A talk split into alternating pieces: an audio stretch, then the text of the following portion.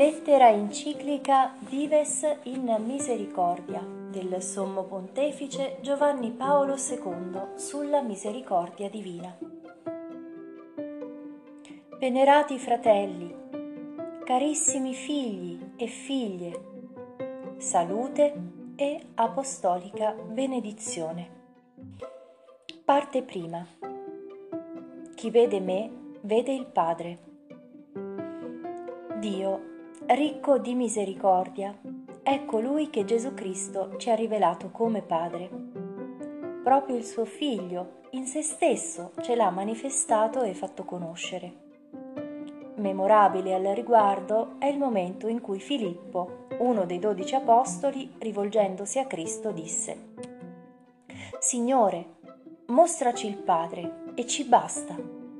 E Gesù così gli rispose da tanto tempo sono con voi e tu non mi hai conosciuto?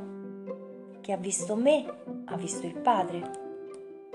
Queste parole furono pronunciate durante il discorso di addio, al termine della cena pasquale, a cui seguirono gli eventi di quei santi giorni, durante i quali doveva una volta per sempre trovar conferma il fatto che Dio, ricco di misericordia, per il grande amore con il quale ci ha amati, da morti che eravamo per i peccati, ci ha fatti rivivere con Cristo. Seguendo la dottrina del Concilio Vaticano II e aderendo alle particolari necessità dei tempi in cui viviamo, ho dedicato l'enciclica Redemptor Hominis alla verità intorno all'uomo che nella sua pienezza e profondità ci viene rivelata in Cristo. Un'esigenza di non minore importanza in questi tempi critici e non facili mi spinge a scoprire nello stesso Cristo ancora una volta il volto del Padre, che è misericordioso e Dio di ogni consolazione. Si legge infatti nella Costituzione Gaudium et Spes, Cristo, che è il nuovo Adamo, svela pienamente l'uomo all'uomo e gli fa nota la sua altissima vocazione. Egli lo fa proprio rivelando il mistero del Padre del suo amore. Le parole citate attestano chiaramente che la manifestazione dell'uomo, nella piena dignità della sua natura, non può aver luogo senza il riferimento non soltanto concettuale, ma integralmente esistenziale a Dio. L'uomo e la sua vocazione suprema si svelano in Cristo mediante la rivelazione del mistero del Padre e del suo amore. È per questo che conviene ora volgerci a questo mistero lo suggeriscono molteplici esperienze della Chiesa e dell'uomo contemporaneo. Lo esigono anche le invocazioni di tanti cuori umani, le loro sofferenze speranze, le loro angosce ed attese. Se è vero che ogni uomo in un certo senso è la via della Chiesa, come ho affermato nell'enciclica Redemptor Hominis, allo stesso tempo il Vangelo e tutta la tradizione ci indicano costantemente che dobbiamo percorrere questa via con ogni uomo così come Cristo l'ha tracciata, rivelando in se stesso il Padre e il suo amore. In Gesù Cristo ogni cammino verso l'uomo, quale è stato una volta per sempre assegnato alla Chiesa nel mutevole contesto dei tempi, è simultaneamente un andare incontro al Padre e al suo amore. Il Concilio Vaticano II ha confermato questa verità a misura dei nostri tempi. Quanto più la missione svolta dalla Chiesa si incentra sull'uomo, quanto più è, per così dire, antropocentrica, tanto più essa deve confermarsi e realizzarsi teocentricamente, cioè orientarsi in Gesù Cristo verso il Padre. Mentre le varie correnti del pensiero umano nel passato e nel presente sono state e continuano ad essere propense a dividere e perfino a contrapporre il teocentrismo e l'antropocentrismo, la Chiesa invece, seguendo il Cristo, cerca di congiungerli nella storia dell'uomo in maniera organica e profonda. E questo è anche uno dei principi fondamentali e forse il più importante del Magistero dell'ultimo concilio. Se dunque nella fase attuale della storia della Chiesa ci proponiamo come compito preminente di attuare la dottrina del Grande Concilio, dobbiamo appunto richiamarci a questo principio, con fede, con mente aperta e col cuore.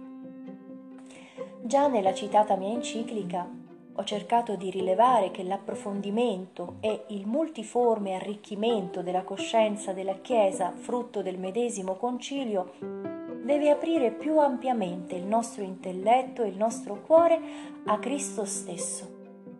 Oggi desidero dire che l'apertura verso Cristo, che come Redentore del mondo rivela pienamente l'uomo all'uomo stesso, non può compiersi altrimenti che attraverso un sempre più maturo riferimento al Padre e al suo amore. Dio, che abita una luce inaccessibile, parla nello stesso tempo all'uomo col linguaggio di tutto il cosmo. Infatti, dalla creazione del mondo in poi, le sue perfezioni invisibili possono essere contemplate con l'intelletto nelle opere da lui compiute come la sua eterna potenza e divinità.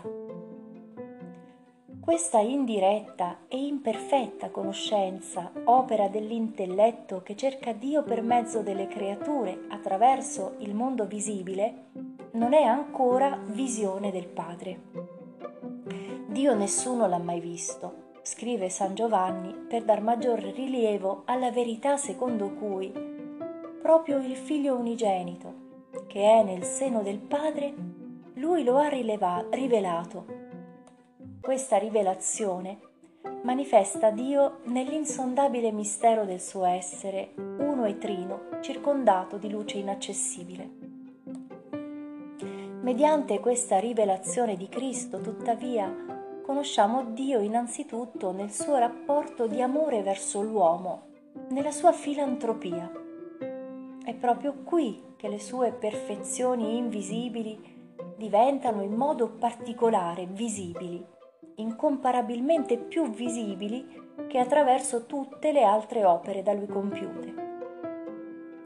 Esse diventano visibili in Cristo e per mezzo di Cristo, per il tramite delle sue azioni e parole e infine mediante la sua morte in croce e la sua risurrezione. In tal modo, in Cristo e mediante Cristo, diventa anche particolarmente visibile Dio nella sua misericordia, cioè si mette in risalto quell'attributo della divinità che già l'Antico Testamento, valendosi di diversi concetti e termini, ha definito misericordia.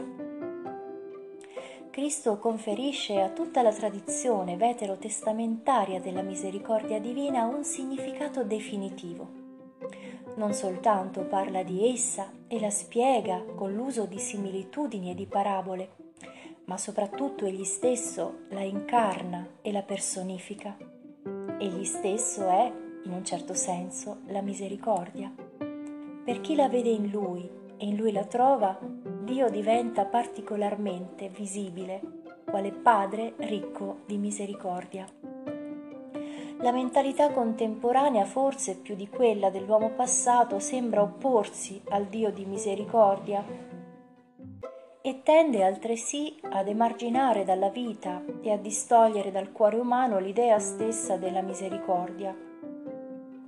La parola e il concetto di misericordia sembrano porre a disagio l'uomo, il quale grazie all'enorme sviluppo della scienza e della tecnica, non mai prima conosciuto nella storia, è diventato padrone e ha soggiogato e dominato la terra. Tale dominio sulla terra, inteso talvolta unilateralmente e superficialmente, sembra che non lasci spazio alla misericordia. A questo proposito possiamo tuttavia rifarci con profitto all'immagine della condizione dell'uomo nel mondo contemporaneo qual è delineata all'inizio della Costituzione Gaudium et Spes. Vi leggiamo tra l'altro le seguenti frasi. Stando così le cose, il mondo si presenta oggi potente e debole, capace di operare il meglio e il peggio, mentre gli si apre dinanzi la strada della libertà o della schiavitù, del progresso o del regresso, della fraternità o dell'odio.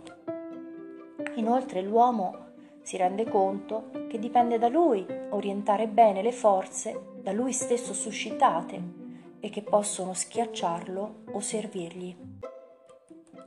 La situazione del mondo contemporaneo manifesta non soltanto trasformazioni tali da far sperare in un futuro migliore dell'uomo sulla Terra, ma rivela pure molteplici minacce che oltrepassano di molto quelle finora conosciute.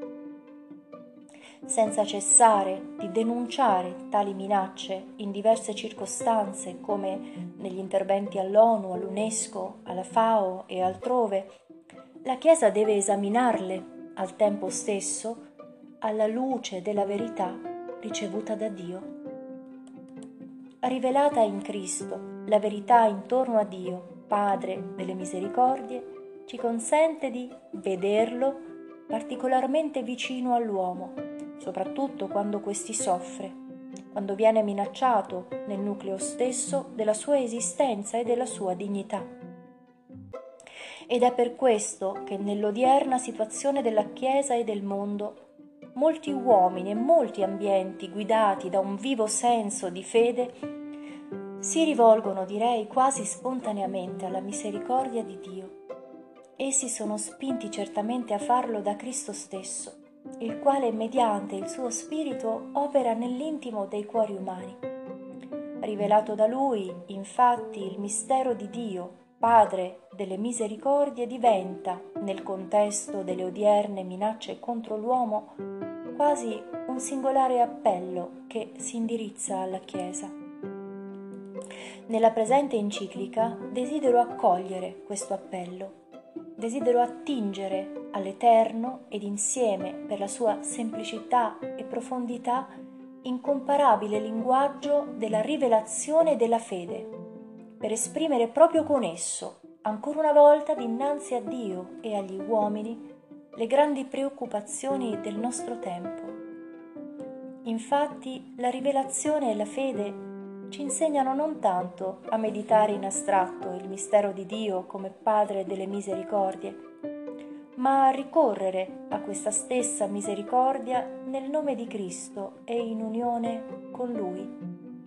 Cristo non ha forse detto che il nostro Padre, il quale vede nel segreto, attende, si direbbe continuamente, che noi, richiamandoci a Lui in ogni necessità, scrutiamo sempre il suo mistero, il mistero del Padre e del suo amore. Desidero quindi che queste considerazioni rendano più vicino a tutti tale mistero e diventino nello stesso tempo un vibrante appello della Chiesa per la misericordia di cui l'uomo e il mondo contemporaneo hanno tanto bisogno e ne hanno bisogno anche se sovente non lo sanno.